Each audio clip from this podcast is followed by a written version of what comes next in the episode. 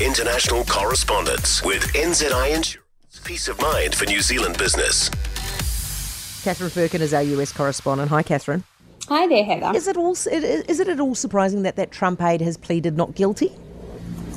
Look, it's not hugely surprising that he's pleaded not guilty. What was interesting for me was to see how quiet the court was today. When I was down there for Trump's appearance, it was just an absolute circus.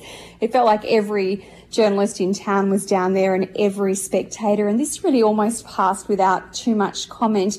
But the charges that Walt Nauta is facing are incredibly serious and they will impact Donald Trump's trial, of course, too. Now, he's charged with conspiring to uh, obstruct the government's efforts to retrieve those highly sensitive national security documents, which were allegedly with the former president. He's also being charged with making false statements. And in the indictment that we read, Nauta is actually specifically mentioned. At one point, the indictment actually sort of suggests that he repeatedly moved documents, uh, moved boxes of documents at Trump's request in and out of storage rooms to try and avoid them being picked up by uh, by the FBI. So it's certainly serious, serious charges that he's facing. We don't know quite how his trial is going to progress, but we are expecting to see Trump back in court in mid August. Um, how hot, by the way, is it in Florida at the moment? Oh my goodness, uh, it's truly record crushing heat that is blasting Florida. I mean, it is a state that is known for its warm temperatures, but never like this. Day after day, we're just seeing records for heat and also humidity being broken.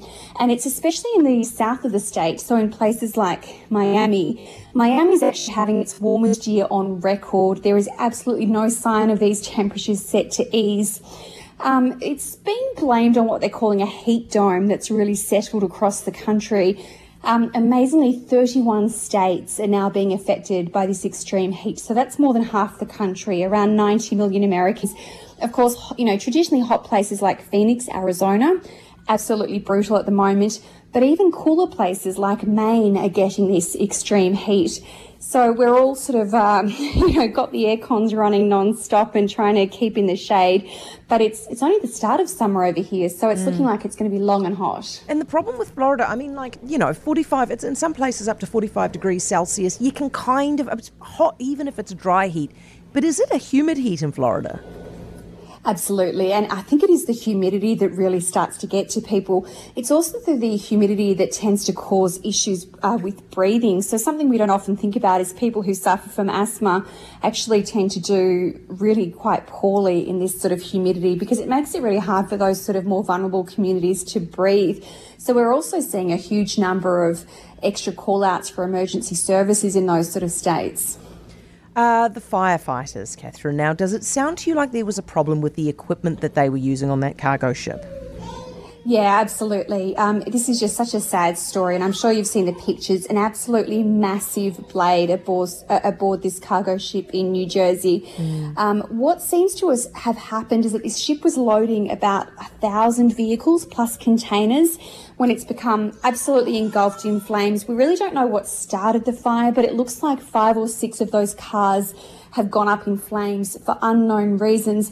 The firefighters who died, unfortunately, they went in early.